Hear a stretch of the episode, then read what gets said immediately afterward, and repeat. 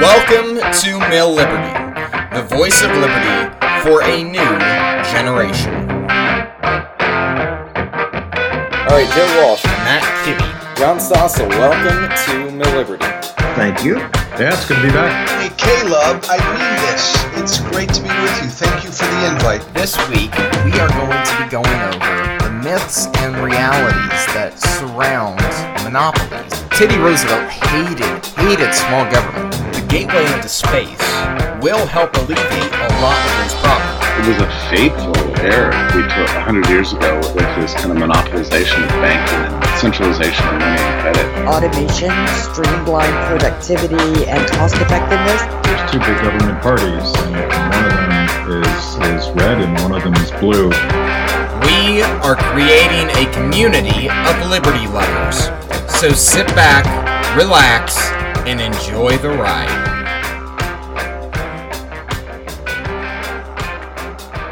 Hey folks, it's Brian Nichols here from The Brian Nichols Show, hosting Mill Liberty once again for our good friend Caleb Franz, as he is out doing wonderful things because he's a wonderful person. And I am your humble host for this week, Brian Nichols from The Brian Nichols Show. And this week, uh, for my, my final episode as your guest host, I wanted to actually uh, share an episode, not from my podcast, but from an, a friend's uh, podcast where I made an appearance, and that is on my good friend's Fritz's show, FritzCast. Now, uh, now FritzCast is absolutely one of my favorite shows to listen to, right behind, uh, or shall I say right even with, uh, our good friend here, Caleb Franz's show, Mill Liberty. Um, but it's, it's a fantastic show to get a lot of great commentary in terms of what's happening in our world today from a more libertarian-ish perspective. Uh, but also recently, Fritz has been bringing on some great guests, starting off with Todd Hagopian, who's a libertarian-in-chief, who's actually made appearances on both mine and Caleb's show, uh, but more recently, yours truly. So uh, I joined Fritz to discuss uh, impeachment, uh, discuss kind of what's happening in our world today when you look at uh, both the, the likes of like a Justin Amash versus a, a Thomas Massie and where their perspective's a little different there,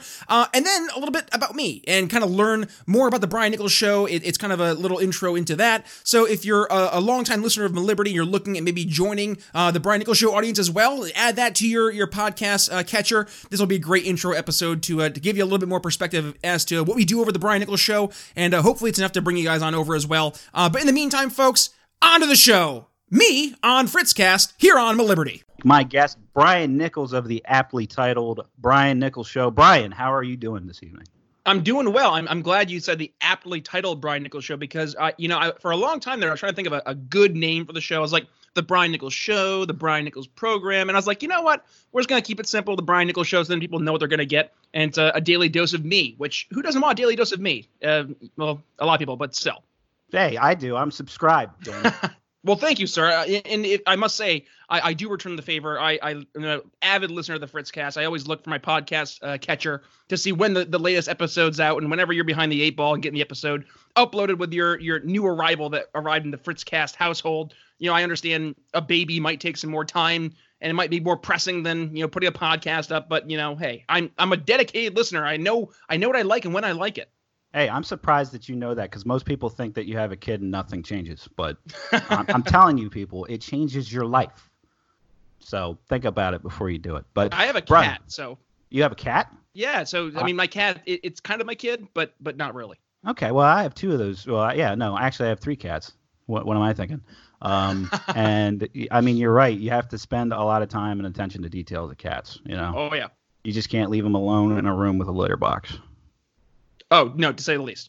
Yeah, yeah. All right, so Brian, uh, t- tell tell my audience a little bit. I know you, me and you, we banter back and forth on Twitter and on Facebook and all that. We're we're we're friends in real life, uh, and we're also friends. With, we're Facebook official people, so you know. I R L, as the kids say. Yeah, yeah, I R L. I so never. Who am I? I mean, so basically, as you kind of alluded to, I am the host of the aptly named, as you mentioned, Brian Nichols Show over on the We Are Libertarians network. Uh, I've been involved in politics pretty much my entire, uh, not only adult life, but also pretty much my entire childhood. Growing up, I was, you know, in a political household. Dad ran for county uh, office and held elected uh, elected office for fifteen years, and now he's a, a elections commissioner for my home county. Um, you know, I worked on dozens of campaigns, ranging from local elections to state elections to national elections. um, and again, from all different types of, uh, of you know, of candidates, be it, uh, you know, U S Congress, uh, state Senate, county clerk, all that in between.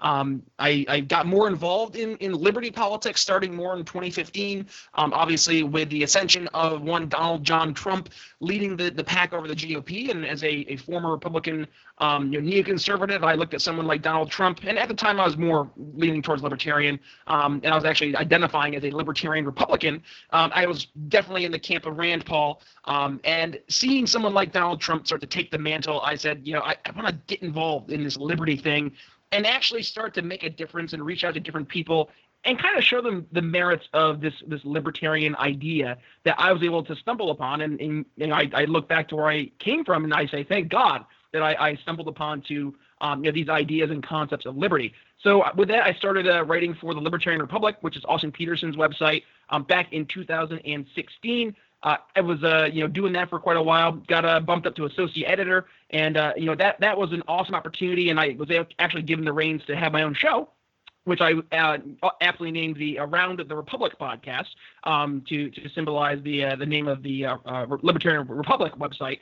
So uh, I did that for a while, and it was more of a, a weekly recap of the the happenings in in the week. And I would have a, a writer on every now and then, or an editor on the, the show to kind of uh, help give their commentary or, or cover some pieces they wrote. And, uh, you know, after a while, I said, you know, I want to have some some interesting folks on my show. And I ended up reaching out to uh, actually one of our mutual friends, uh, John Ziegler. Uh, so John Ziegler from Media, I had him on the show. Uh, Cliff Maloney Junior Uh, the the I don't know if he still is on Twitter, but his uh, Twitter name was uh, Super Mexican from, I think it was townhall dot com. So I had a few guests that came on the show, and it was it was a great experience because I realized that I was able to to kind of get into a medium that I was comfortable with, this this interview type of, of style, uh, you know, asking questions, getting some interesting answers. So uh, it, just by happenstance, I started to listen more to the uh, the We Are Libertarians podcast with Chris Spangle. And uh, as I started to listen more and more, and I actually got involved into their Facebook group, um, you know, I, I was interacting with Chris on the side, and he said, you know, we're always looking for guests on the show. Would you be interested in coming on as a guest? And uh, I said, sure. You know, I, I went on the show as a a member of the, the Libertarian Republic, and I was, uh, I forget the, the first episode I did, but um, you know, after a, a couple a couple of shows I appeared on, Chris said, you know, Brian, we're we're looking at changing the show, and we're going a little bit different direction um, going into twenty eighteen, and I wanted to give more opportunity to, you know, some of the, the listeners, but also some of the, the folks who are more involved in the, you know, the, the more, what, the more regimented We Are Libertarians hierarchy of, of control and power structure, if you will, um, which, you know, it, we all know that the answer is that Chris is the dear leader. Um, so he, he said, would you be interested in, in having your own show? And I said, yeah, absolutely. And and that's where, as we discussed uh, all there beforehand, that's where the Brian Nichols Show came from. Um, and, uh, you know, with that, it's been a great adventure for the past, you know, two plus years now. I've had amazing guests on, ranging from Justin Amash to Thomas Massie, J- uh, Jeffrey Tucker, Adam Kokesh, Um, Larry Sharp, and all those in between. I mean, you and I both have had a mutual guest on the show, being uh, that in one Todd Hagopian, the Libertarian in Chief, over on Twitter. And uh, you know, it's been a wild ride. And part of the reason I love to do what I do is I get to ask, um, you know, I, I get to ask people who are a lot smarter than me questions that I know I'm curious about to, the answers to, but also I know my audience is curious about. So uh, you know, it, it's a, it's a great experience. I, I've, I've been having a blast doing it. And, uh, you know, I'm, I'm really excited to see, you know, where, where we head here in twenty twenty, it's an election year. So people are, you know, they're, they're furiously looking to get as much information as they can on the Republican and Democrat candidates. And sure, you know, sure enough, we're, we're going to have a Libertarian candidate soon, and, and people are going to start looking to hear some answers in terms of what they're presenting. So I think it's going to be a great opportunity for myself, for, for you, for uh, the We Are Libertarians Network, and all the other great libertarian podcasts out there to, to number one, reach a lot of awesome new people and uh, show them the, the value and the merits of libertarianism and just the ideas of liberty, um, but also to uh, to help grow our audiences, you know, and that's now it kind of goes hand in hand, reaching out more people and at the same point in time, being able to change more hearts and minds. In in starting your program, did did your interest in, in upbringing in politics, did that help fuel your desire to to do this broadcasting thing? It's it's podcasting oh. for us, but this is this is what us millennials do. We don't listen to the radio, we listen to podcasts. Well, you know what's funny is that back when I was in college, I was actually a D J for a, a top forty radio station on, on campus. And that was always my preferred medium. I mean, I, I've been a singer-songwriter. I loved I just loved the ability to speak and talk and sing and act, and that was always a medium that I felt most comfortable with. So transitioning from, you know, being a, a top forty radio D J to then taking my passion, and that was politics, and being able to merge the two worlds together. That, I think, was the the you know moment I was like, all right, podcast, that is it. That is one thousand percent the way to go, because I mean, there's there's so many nuances that you cannot articulate in in just like the written word. It, the spoken word, the the emotion, the the ability to increase your volume levels, to decrease your volume levels, to insert you know you know punctuation, and and to really you know emphasize on certain words. That's something that is so unique to the the the medium that, that is audio, right? So for me, it just it meshed those two worlds perfectly, and I think I've been able to better express what I believe beyond the confines of, you know, uh, writing an article or a Facebook post or or what have you.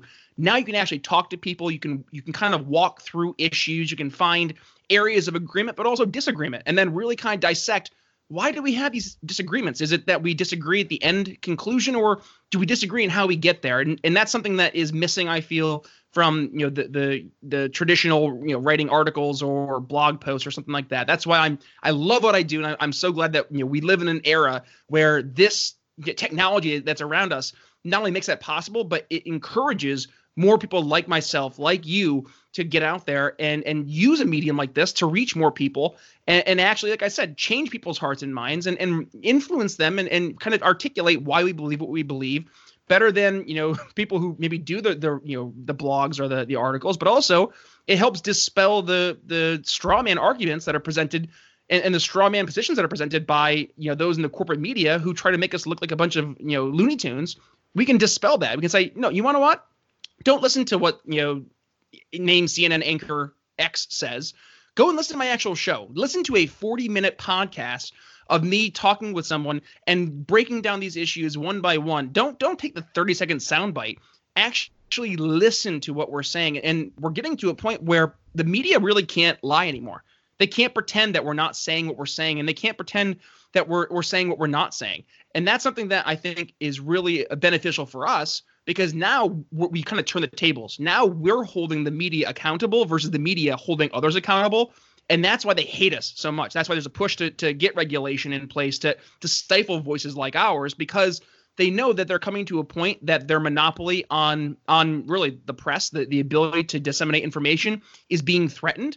Um, and you know, I was actually on uh, my good friend Kimberly Ross's show back in the day on The Right Side with Andrea and uh, and Kimberly, and um, you know, we were discussing how anybody can be a journalist now. You can have a smartphone and be in the middle of nowhere, and you can technically be a journalist, because you can go to any any anything that's happening in your area and be boots on the ground, you know, either recording on your phone, audio recording, whatever it may be.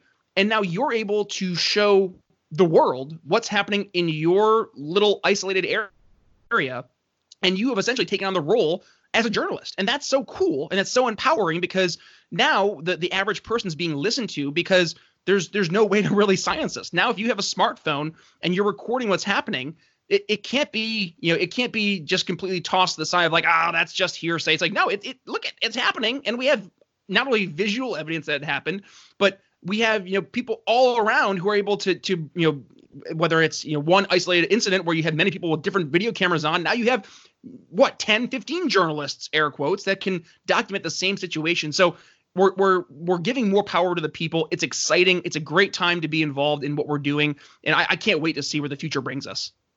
I want to echo a couple of things that you said there, because we are essentially independent media people of our own kind. We're yeah. we're, we're the average Joes kind of talking about the issues. I think I think it's kind of dying out, this whole what's the talking head on T V say, because nobody really relates to that talking head on T V anymore. They they I mean, relate more to that person that they find, you know, who, who runs their own podcast, who's on Twitter, and and more importantly, to your to your point, um, how you said the media will take a narrative and run with it and try to lie about it. Uh, we, we've seen that. I actually just posted today on my Twitter uh, my episode from last year uh, over the Covington Catholic thing, which was so mishandled by the mainstream media, mm-hmm. and, and we relied on people who were there, who were on the ground, and and we strung together all these different video clips of things happening before, you know, we, the, the media painted us one narrative, and all the people on the ground that actually documented this stuff painted a whole different picture of what happened. Yep. Uh, and and then the question that should get asked that is not asked, and I understand why, is what would have happened if if we weren't in twenty nineteen at the time with, with the Covington kids story? You know what would have happened? Those kids' lives, they would have been ruined. The, the the families, they would have been shamed. The school would have been, you know, admonished. The administrators would have been admonished. And and the I forget the gentleman's name, the, the Native American fellow, he would have been raised up as a hero. Or is it Nathan Phillips, I believe? Um, like they, he would have been raised up as a hero. But because we are in an, an era where smartphones exist and where, you know, anybody like we were talking about can be a journalist and actually record what's happening. Thank God we were able to, to get the truth out there. And not only was the truth, uh, you know, not what happened in the first place, uh, as it was per, per perceived by the, the media, but it was the exact opposite. It wasn't the kids that were inciting, you know, this this uh, act of aggression towards a group of Native Americans. It was the exact opposite. It was a group of Native Americans, you know, coming into a group of kids and chanting in their faces. And and to to see that if if this technology did not exist, and if we weren't where we are in twenty nineteen, that this would have been completely mishandled, and those kids would have been written down in the history books as, you know, the the aggressors. I, I it, it's horrifying to think, you know, what else in history that we've been told as through the lens of the media as the quote unquote truth. You know, what else is out there that that has been told as the truth? That's that's complete fabrication. That's not only complete fabrication, but maybe the exact opposite has happened in the past. Um, and, you know, I'm sure, you know, the conspiracy theory folks out there with the tinfoil hats on, they're they're instantly saying, well, I have I have a lot of stories to tell you. And, and sadly, they're probably right in many instances. I like what you said about that, Brian, it, because the culture today seems such seems such like like everybody wants to tear everybody down. And I want everybody I want my listeners to know, if you haven't listened in on the, the Brian Nichols Show, if you haven't followed him on Twitter or social media, Brian has had people of different opinions on his show. He's had uh, one of your mm-hmm. best episodes, I believe, is uh, you did two interviews, I, I believe, with him, uh, uh, an avowed Democratic socialist. Yes, my good buddy Keith Rubino, whom actually I'm getting ready to have on the show again. Um, dude, it, well, let's be real, right? Is that in in, in our our political discourse in, in now twenty twenty, it's impossible, it seems, to have a conversation with somebody on the opposite side of the aisle, because it seems like each side is labeled the opposite side as the enemy, as not not just like political. Political foes, but like truly bad people. I, no I one believe needs literally like, Hitler is what. Literally, literally Hitler. Like Trump is literally Hitler. He is mega Hitler. Um, and and it's one of those things where I said, you know, I'm I'm making a conscious effort on my show to to kind of dispel that as as you know something that's being being held up to as the truth, because if if we're not able to just have a, a simple conversation with people that we disagree with, how how do we think we're going to be able to live together in a country now? There's a lot of folks in, in the libertarian side of things who say, well, we shouldn't. We should, you know, completely, you know, we start to, to reel things back in. You know, we should we should encourage states to secede if they want to, uh, you know, go to their own, um, you know, their own types of societies based on their their people in their area, the demographics, the the, the you know poverty levels, whatever it may be. And there there's some merit into that argument, but that's not where we are. We're not in that that world right now. Where we are is a world where all fifty states are a part of this collective United States of America. And the reality is, is that right now in twenty twenty, we have to live with each other. And I think that to completely shut down other forms of conversation with the others, if you will, um, is going to do nothing but encourage uh, us to, you know, start to get further and further apart.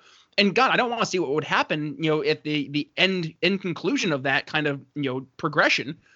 But I certainly hope that we can do something to to at least maybe slow it down, and if possible, turn it back a little bit. So, you know, we could be like the uh, the folks in in the, the seventies and eighties, where the you know I forget who it was, uh, Ronald Reagan and uh, who was the uh, Speaker of the House? I forget his name, but he was a Democratic um, Speaker of the House, and it's going to drive me crazy right now because I can't think of his name. But it was well known that Ronald Reagan and the Speaker, despite being on the opposite sides of the aisle, would go out to dinner all all the time. Now, in twenty twenty, I I don't think it's it's you know too out there to say that I could not really imagine Donald Trump and Nancy Pelosi willingly going to have you know uh, brunch together. I just, it doesn't seem like something that neither of them would like to do. Um, but at the very least, my conversation with my friend Keith, who is a self self-avowed Democratic socialist, um, you know, I was able to, to kind of ask him genuine questions that aren't able to be asked in the the forum of like a Twitter or a Facebook, right?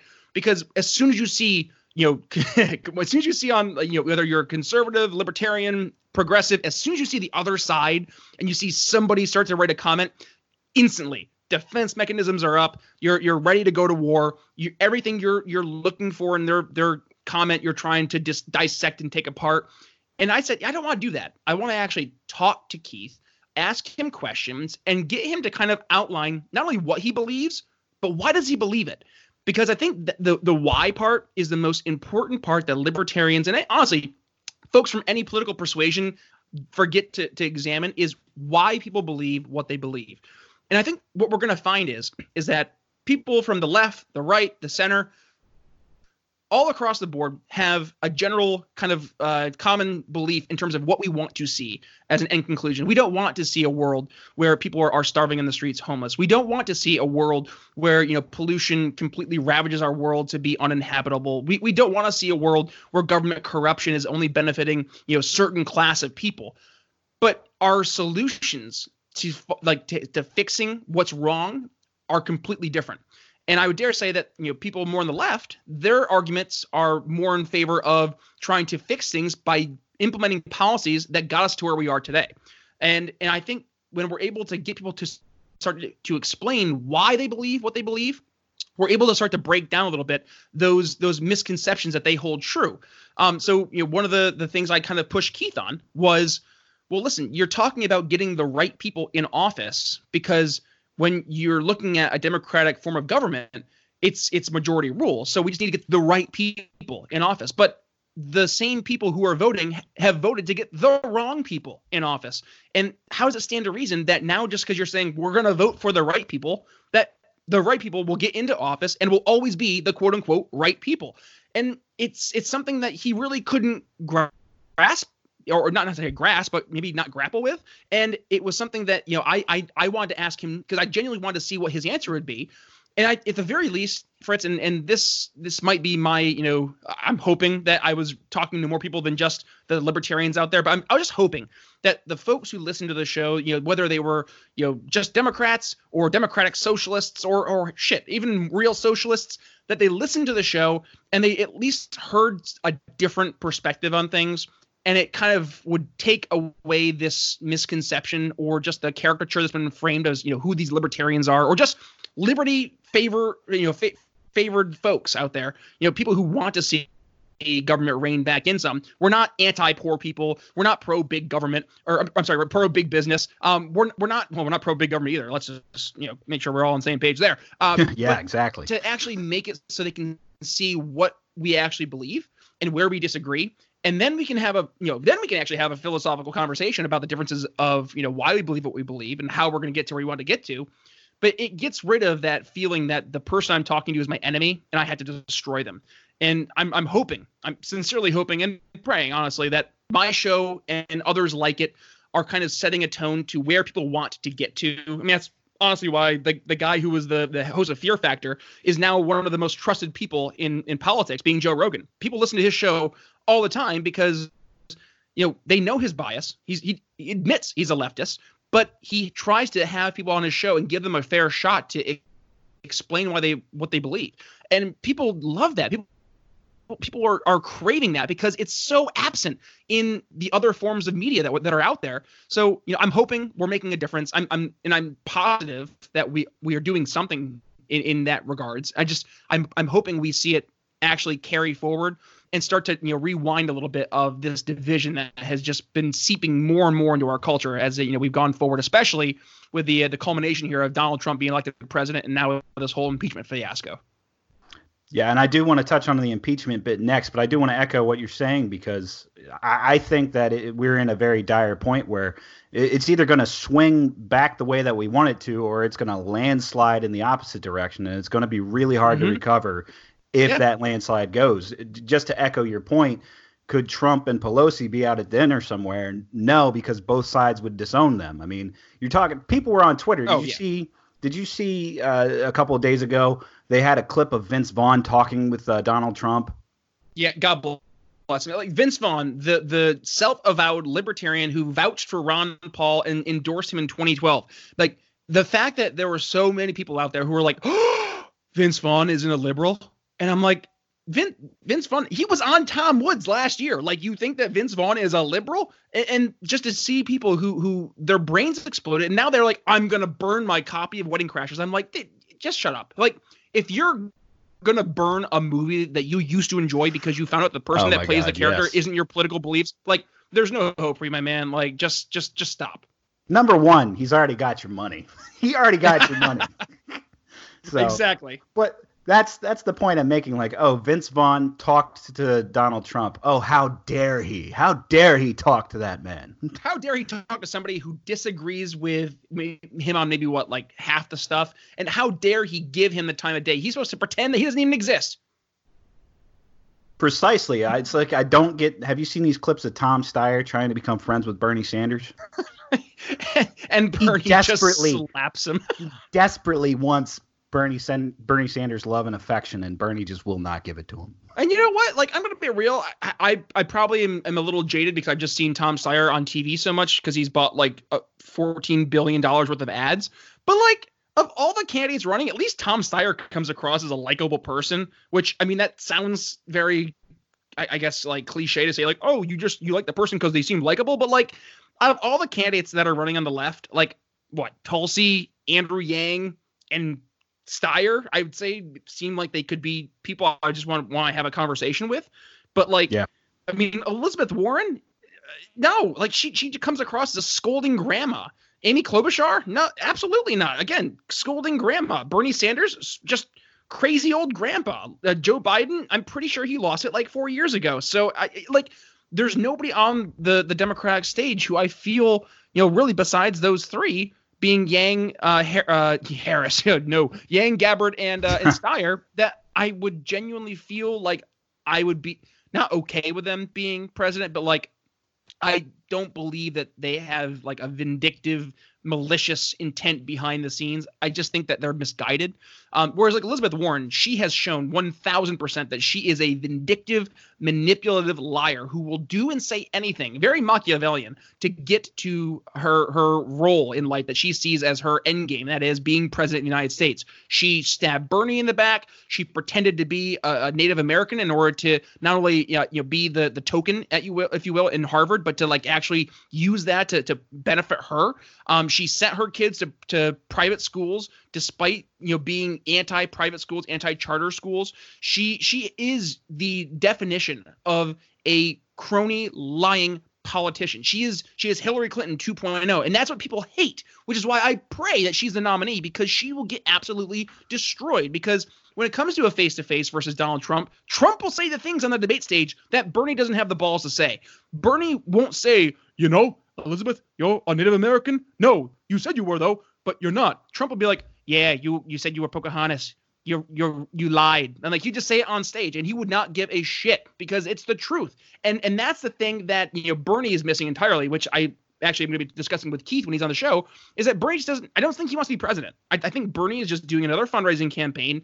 He's raising a boatload of money. He's going to sell another book, buy another house, and he's going to call it a day. I mean, the dude's like, what, eighty-some-odd years old, and he had a heart attack like a year ago. It, not even a year ago, like a couple months ago, and he's still yeah, trying to run for months. president.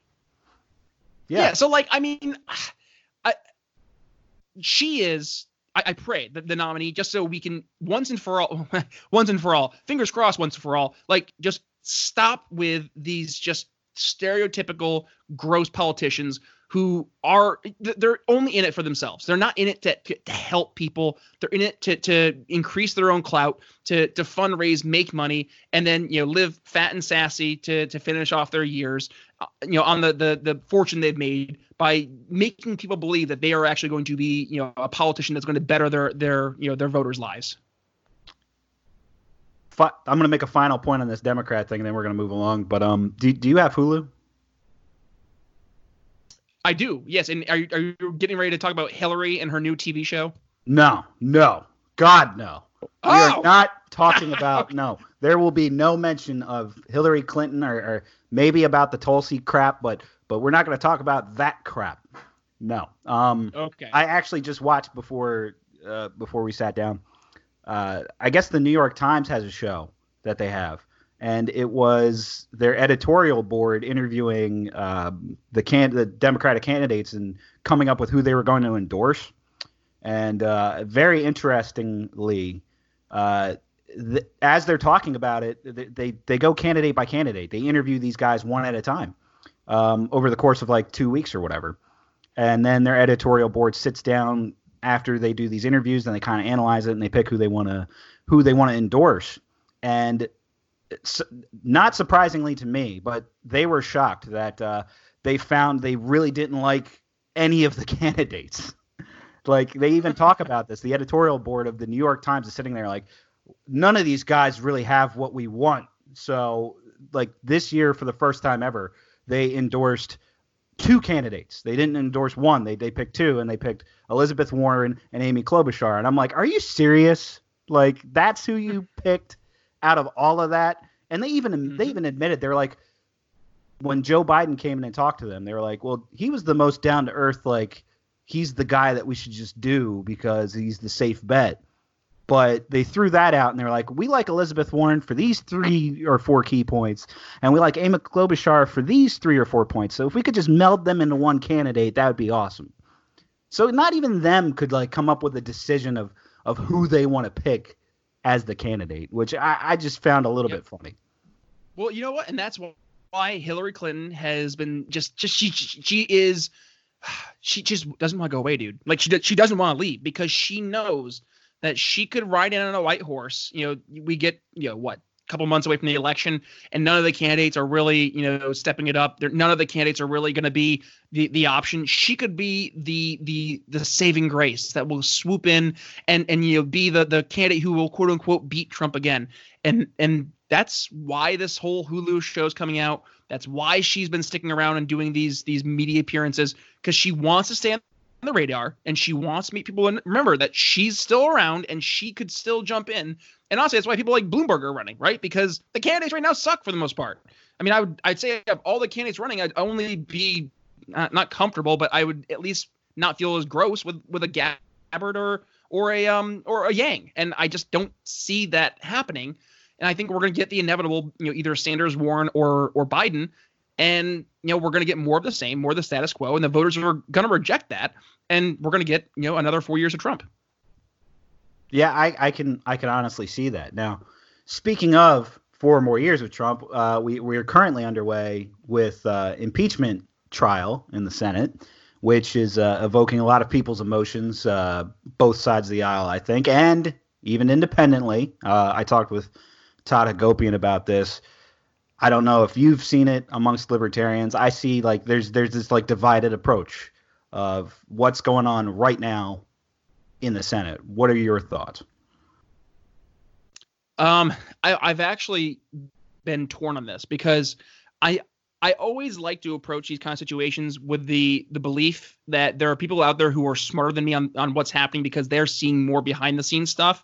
And there are people that I trust on both sides of this issue who are are both very fervent in their beliefs, and, and that being two guys who've been on my show. I've had Con- Congressman Amash, who has been one of the leading voices in terms of supporting impeachment, and was actually the first at the time sitting re- Republican to say, maybe we should look at this impeachment thing a little bit more seriously. And then, you know, obviously led to his inevitable change to independent. But then the flip side, I had uh, Congressman Thomas Massie on my show, who is, a, a, you know, definitely a friend of liberty and, you know, easily one of the more libertarian uh, congressmen in in the House.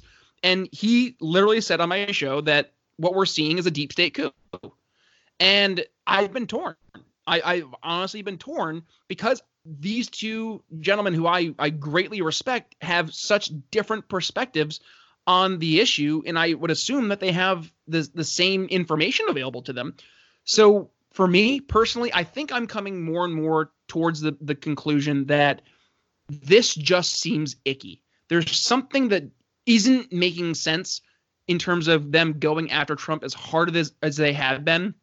And I'm more inclined to believe that it has been this this hatred, absolute disdain for Trump since day one that the left has shown that leads me to believe that this is more focused on just getting him out of office than it is about him actually committing impeachable offenses. Now, Is that to say that the Ukrainian phone call was, by Trump's own words, a perfect phone call? Absolutely not. It was shady. It was underhanded. But there was nothing directly that I saw in that call that that said, you know, this is corruption. This is him asking a foreign government to hurt a political opponent, because it wasn't for the twenty twenty election. It was looking at the twenty sixteen election, and it was looking at the, the relationship from the former vice president, who just happens to be running for office, and his son being appointed to uh, an oil board in Ukraine with no experience, making a million some odd dollars a year. That's where the the it seems that this all kind of started. But I don't see anything that's saying that Trump was asking Ukraine to go after a political opponent. It wasn't him trying to leverage um, you know, aid to, to hurt a political opponent. It was more of leveraging aid, as the, the United States has done literally for almost every country that we've ever interacted with, in order to get something done in, in uh, the way they want it done. And I don't think it's fair. And I say fair very loosely, but I don't think it's fair to go after Trump for something that every president pretty much since the, the you know, dawn of the American dream has done the exact same thing. And I'm looking at what Obama did and what Bush has done, you know, with, with the unconstitutional wars and the droning of, of you know, kids. And I think we're going after a phone call, and not, we, we didn't go after this. And that's why I'm like, this, this doesn't smell right. There's something about this that just doesn't feel genuine. It doesn't feel like this is really what they're upset about. They just hate him. And he is a constant reminder that Hillary lost, that we weren't able, and I say we as the Democrats in this case, that, that we weren't able to, you know, just say he was a slime ball, sleazeball all the way to the White House and how terrible he was, and that people still voted for him. And I think, you know, it's funny. We're we're seeing almost a complete flip in terms of how the Republicans looked at the election in twenty sixteen to how de- they're looking at it in twenty twenty, and vice versa, how the Democrats approached the election in twenty sixteen to how they are approaching it in twenty twenty, where you had Trump, who basically was implying he wouldn't accept the election results in twenty sixteen. And now you have the Democrats saying they're not going to really accept the election results in twenty twenty, both for this idea of corruption. And it's it's it's kind of funny to see how it's flipped like that, but it's not surprising. And I think what we're going to find is that this is is kind of this is the beginning of the end for the, the two traditional parties, because a lot of Americans are just growing tired of it. They're looking for alternative voices. And that's why, you know, I think the Libertarian Party has such a great chance right now to, to reach a lot of new people. I mean, twenty sixteen, we were literally the only real alternative to which was a, a, a shit sandwich and a, a shittier sandwich. And yet we still, you know, weren't able to to get people to stick with the party after they voted for our candidates. I think what we need is a, a candidate who's going to run for office as a libertarian and truly teach people, like Ron Paul did, what it means to embrace the the ideas and concepts of liberty, and to show how important it is that not only we enact this these ideas into our own personal lives, but that we start to reel you know reel back the infrastructure that's been put in place, the the, the federal bureaucracies that have in, infringed upon all of our freedoms and our and our ability to to live our lives the way we see fit. I think we need a candidate like that. I'm hoping that the Libertarian Party doesn't drop the ball here and elect someone who's just going to be the king of all libertarians, because that doesn't do anything for us. That, that that just says, okay, great, we have a candidate who's a pure libertarian. Now what? Uh, well, they're pure. They're the best candidate we have in terms of principles. And it's like, well, that's great, but you need somebody who's going to be able to show people that these principles are great. And thus far, you know, there there were some candidates I've had in my show, some candidates who are coming on my show that I'm looking forward to, to talk to, but nobody's really jumped in, into my, you know, into the forefront and say like, this is the person. This is the candidate the L P needs to have. I'm hoping that somebody, you know, takes that stand and, and they, they prove me wrong and actually, you know, do reach out to more people and bring people into the movement. Not going to hold my breath, but we'll see. That's that's I, that was actually going to be the next thing that I was going to ask you, because for me, at least anyway, so far watching the the libertarian uh, presidential race uh, unfold has kind of been underwhelming to me. Uh, it's kind of been underwhelming to me since uh, since the twenty sixteen election and, and, and our party growth and and how we're going about business right now. Um, one of the things that you that you mentioned with the impeachment thing, I'm I'm kind of split on it myself. I'm more in the line that this is a legitimate impeachment, and you know it's a legitimate concern that we're that we're going over, but we're it's almost like we're in too deep. Like, we, we've let it go on for so long, and, you know, you can't, like, take – you can't take pot shots here and there and go, well, this is bad, but even though our guy did this and that was bad, it was our guy, we're cool with it. It's, it's a lot of divisive, like, team politics. And I, I believe, just as you're saying, I, I believe that more people want a third voice, a fourth voice. We definitely want more than just what we've gone by traditionally. And I'm I, just like you, I'm waiting to see who actually rises up out of the ashes before we get to ashes, really. You know, that'd be nice. Mm-hmm. But yeah, I mean, there's a reason I ran. I, uh, the reason I, I joined the Libertarian Party back in July is because I, I, I felt compelled to stop being someone sitting in the, on the sidelines, you know, tossing stones, and actually get involved to to bring people into the movement and make the Libertarian Party the way that I, I hope and, and pray that we can get it to. And, you know, that's why if people are interested in joining the Libertarian Party, hint, hint, wink, wink, lp.org forward slash Brian Nichols Show. You can go ahead and sign up too. Um, but, you know, definitely we need more people in the movement and in the party who are willing to, to you know, p- pull up their blo- boots, roll up their sleeves, and get to work. And that requires us to get off the internet, stop in our Facebook groups complaining about everything, and actually start to make some substantive changes in our own personal lives, but in our own communities too. Um, you know, I'm a big fan of Jason Stapleton over on Wealth, Power, and Influence, because he, his show has taken a dramatic turn from being a libertarian-ish podcast to a show about how you better yourself, how you better your your your company, your family, financial success, uh, all that kind of fun stuff that it seems libertarians have kind of forgotten about, because we get so stuck talking about, you know, how terrible Trump is, or how terrible Nancy Pelosi is, or how terrible the government is. Like, yeah, we know they they all suck. Let's focus on what we can control. And what we can control are the things that, you know, are in our own personal lives. That means your wealth, your ability to, you know, to to move up, you know, professionally in, in your your careers, and to impact your local communities. I mean, go. You would be surprised how much more, and I say you, not you, your your audience maybe, uh, but your audience is pretty smart. But people would be surprised in general of how much more impact their vote for, like, school board does than the vote for president. Like, you are literally just wasting your time going to vote for president if you were in any state other than, like, what the other four swing swing states that are out there. Um, but if you were to vote for school board, I mean, you're you're impacting quite literally everything that's happening in your community. You're impacting what curriculum is taught in your schools. You're impacting your sales tax or your uh, your property taxes. Um, you're impacting, you know, what's the policy and procedures for teachers teaching your kids. And I think people need to stop getting so enamored with, you know, the sexiness of these these you know every four or two year elections that take place on a national stage, and start to focus more on what matters, and that is what's happening close to home. So I'm hoping people will. will stop being so, you know, quick to, to say, well, you know, Trump's the, the next Hitler, and, and, you know, Alexandria Ocasio-Cortez, she's the next Stalin. And it's like, stop, just, like, focus on the home, like, focus on what matters, and, and stop, stop feeding into this, this beast, this monster that we've created, and, and actually start to make some real changes that are going to impact your community, and then show what it means to be a libertarian and how it positively impacts your community.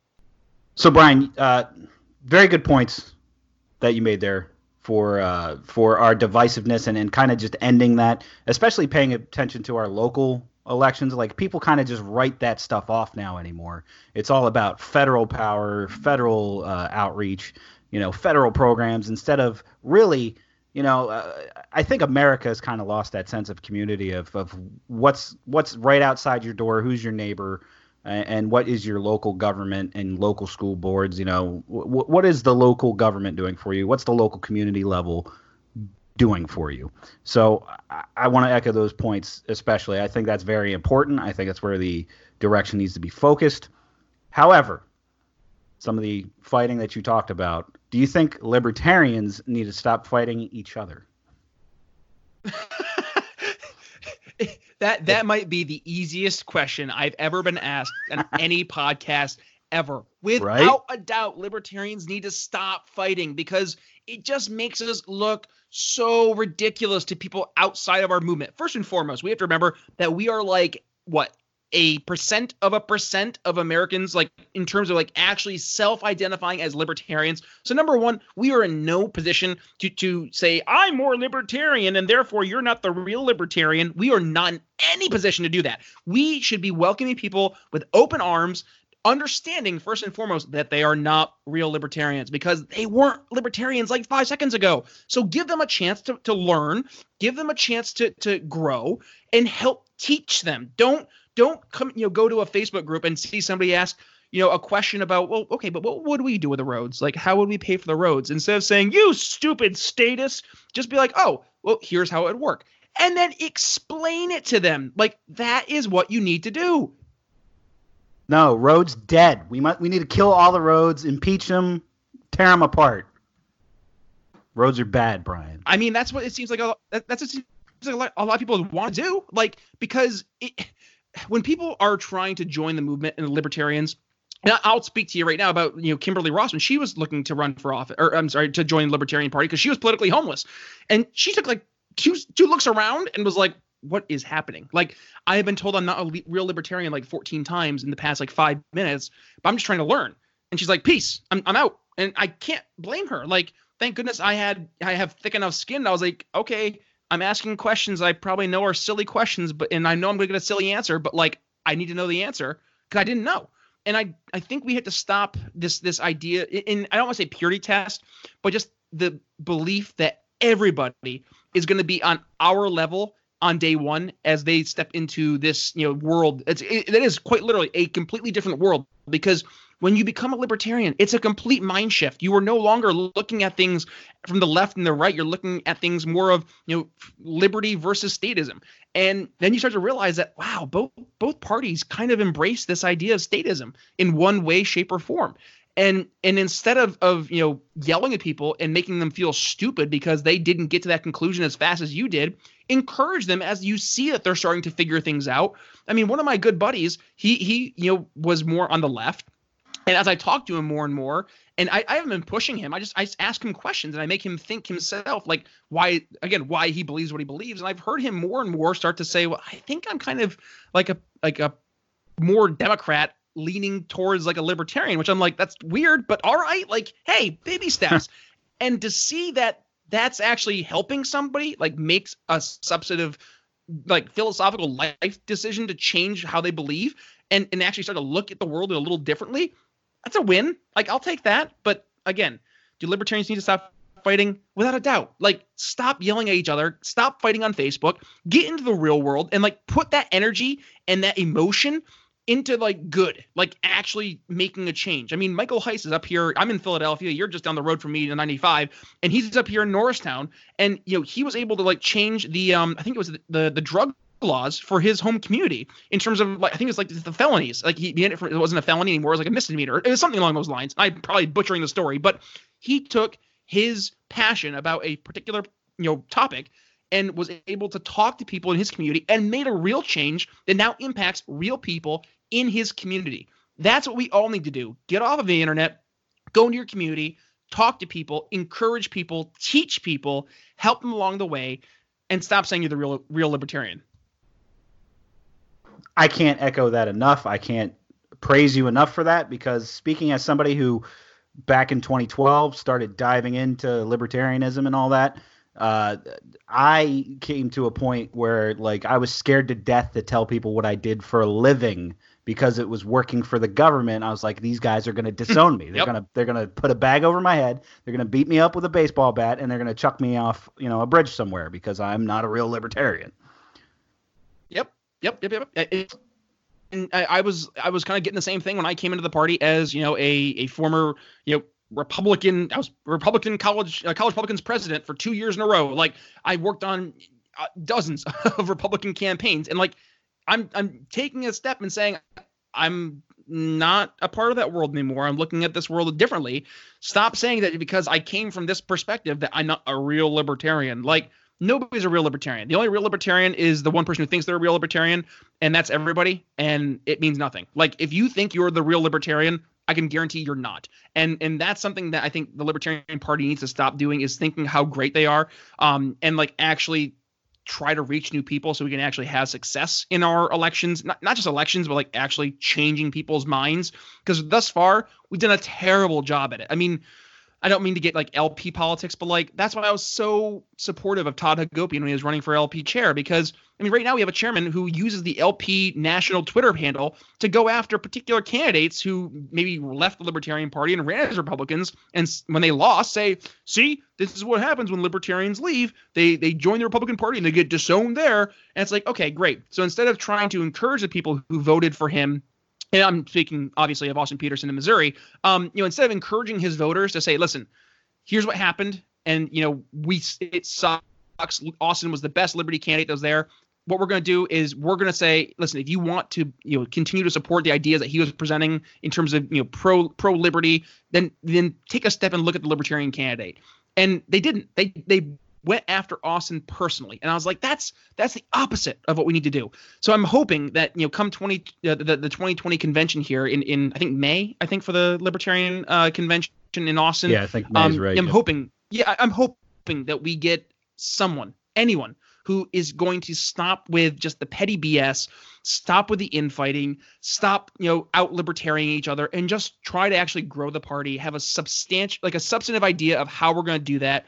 And like, just take like anybody, anybody who's running for uh, the L P chair, take Todd's entire platform and, and just make that your own.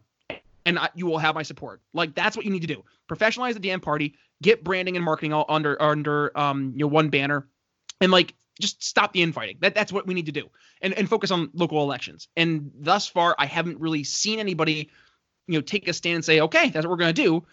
So I'm hoping that that person will, you know, raise to the top, and, and hopefully, you know, they, they will have a chance against the uh, the existing chairman. I'm I'm right there with you, and I hope to be talking to some of these L N C chair candidates uh, in the coming months before that to see if somebody can really rise to the occasion for that. But uh, Brian, we've been at it for almost an hour now. Um, let's wrap this thing up. Where can people find you on Twitter, on Facebook, uh, all the social medias? Where can they find your show? Where can they get in contact with you? Yeah, yeah. So um, definitely if you want to interact with me personally, I recommend going over to Twitter. That's where I have a lot of my, my fun political snark and back and forth. And that's where I get to meet great people like, uh, you know, the gentleman I'm speaking to here, Mister FritzCast. Uh, but also, uh, oh, and that's at B Nichols Liberty, by the way. But also you can find me over on Facebook, where I'm doing a lot of fun memes and such. Um, that's at B Nichols Liberty as well. Uh, and then as for the show, um, you can find the show literally anywhere that you find podcasts. So um, you can go to Apple Podcasts, iTunes, Stitcher, SoundCloud, Spotify, Google Home, Google Play, whatever the hell it is. Um, actually, I was just doing I Caleb Franz, who's a good friend of the show. Um, he asked me to uh, to guest host Mill Liberty for him this past week. And I asked my Google to play my show. I was like, I wonder if it does that. And it did. And I was like, haha, that's cool. Yeah, there you go. Um, yeah. Yes. So ask your Google Home to, to play the Brian Nichols Show, and it will. Um, just skip the first like fifteen episodes, like get right to the meat and potatoes of like, here we are in twenty twenty, and then work backwards. Um, I give my my audience what I call the five five episode challenge. Like, listen to the past five episodes, catch up to speed to where we are right now, and then And, you know, then then you can kind of figure out where we are, and you can be at the same level as everybody else, um, especially to people who are more, you know, stepping their foot for the first time into libertarianism, or just into, you know, smaller government. I know I have a lot of uh, audience members who come from the left. So for them, it's like literally getting slapped in the face with a completely different world that they didn't know existed, or that they were told was, you know, the the Antichrist world. So just if you're a new listener, five episodes, that's all it takes. Get comfortable with everything. Um, but yeah, it it it's a it's a blast to be able to do the show, and it's a blast to be able to interact with great people, you know, such as yourself, Fritz. So thank you so much for for inviting me on, and hopefully I, I leave your audience today, as I try to leave my audience every single show, feeling educated, enlightened, and informed. And I definitely appreciate your friendship, and I appreciate um, you know, the opportunity to come to your show. And I'm looking forward to uh, all the interactions we're going to have here going forward in, in the years to come, especially with you being right down the road here in the uh, in the Northeast. Absolutely, Brian. And I thank you for coming on the show. You're getting an honorary silver medal because Todd Hagopian beat you to the punch. You know what? I'll take it. Todd Todd is uh, definitely the libertarian in chief. So the gold medal deserves where it belongs to, and that is the he man who is the, the chief. That's right. Yeah, but but silver is not bad. You know what? I'll take the silver medal. If that that me lets Todd have the gold, I'll take the silver. No questions asked. All right. One last thing before I uh, cut us out here. Is it John uh, McAfee or McAfee? This this is the pinnacle of, of our, our relationship. Me fixing your mispronunciations. It is John McAfee. It is Amy Klobuchar. It is Pete Buttigieg. I swear to God, no, every time. No, no, it's Pete Buttigieg. Damn it! Everybody agrees with me. If Literally, we put it up, if we put it up on a poll right now, everybody's going to vote for Buttigieg.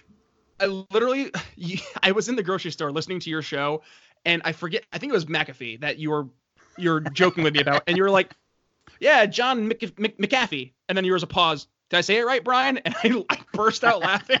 And it's, it's funny, like I remember I was in the freezer section, and my face was in the freezer looking for frozen strawberries, and I just hear you say, did I say it right, Brian? And I lost it. I was like, God damn it. He knows what he's doing. And I, sometimes I can't tell if it's a bit, if you're saying the names wrong on purpose, or it's just that you don't, you don't know how to say their names. So I I appreciate that. It's one of my favorite things. And no one will ever know. Ever. John McAfee and Pete Buttigieg and Amy Klobuchar, or whatever the hell you call her, they, they'll never know. Yep, yep. Brian Nyquil, everybody.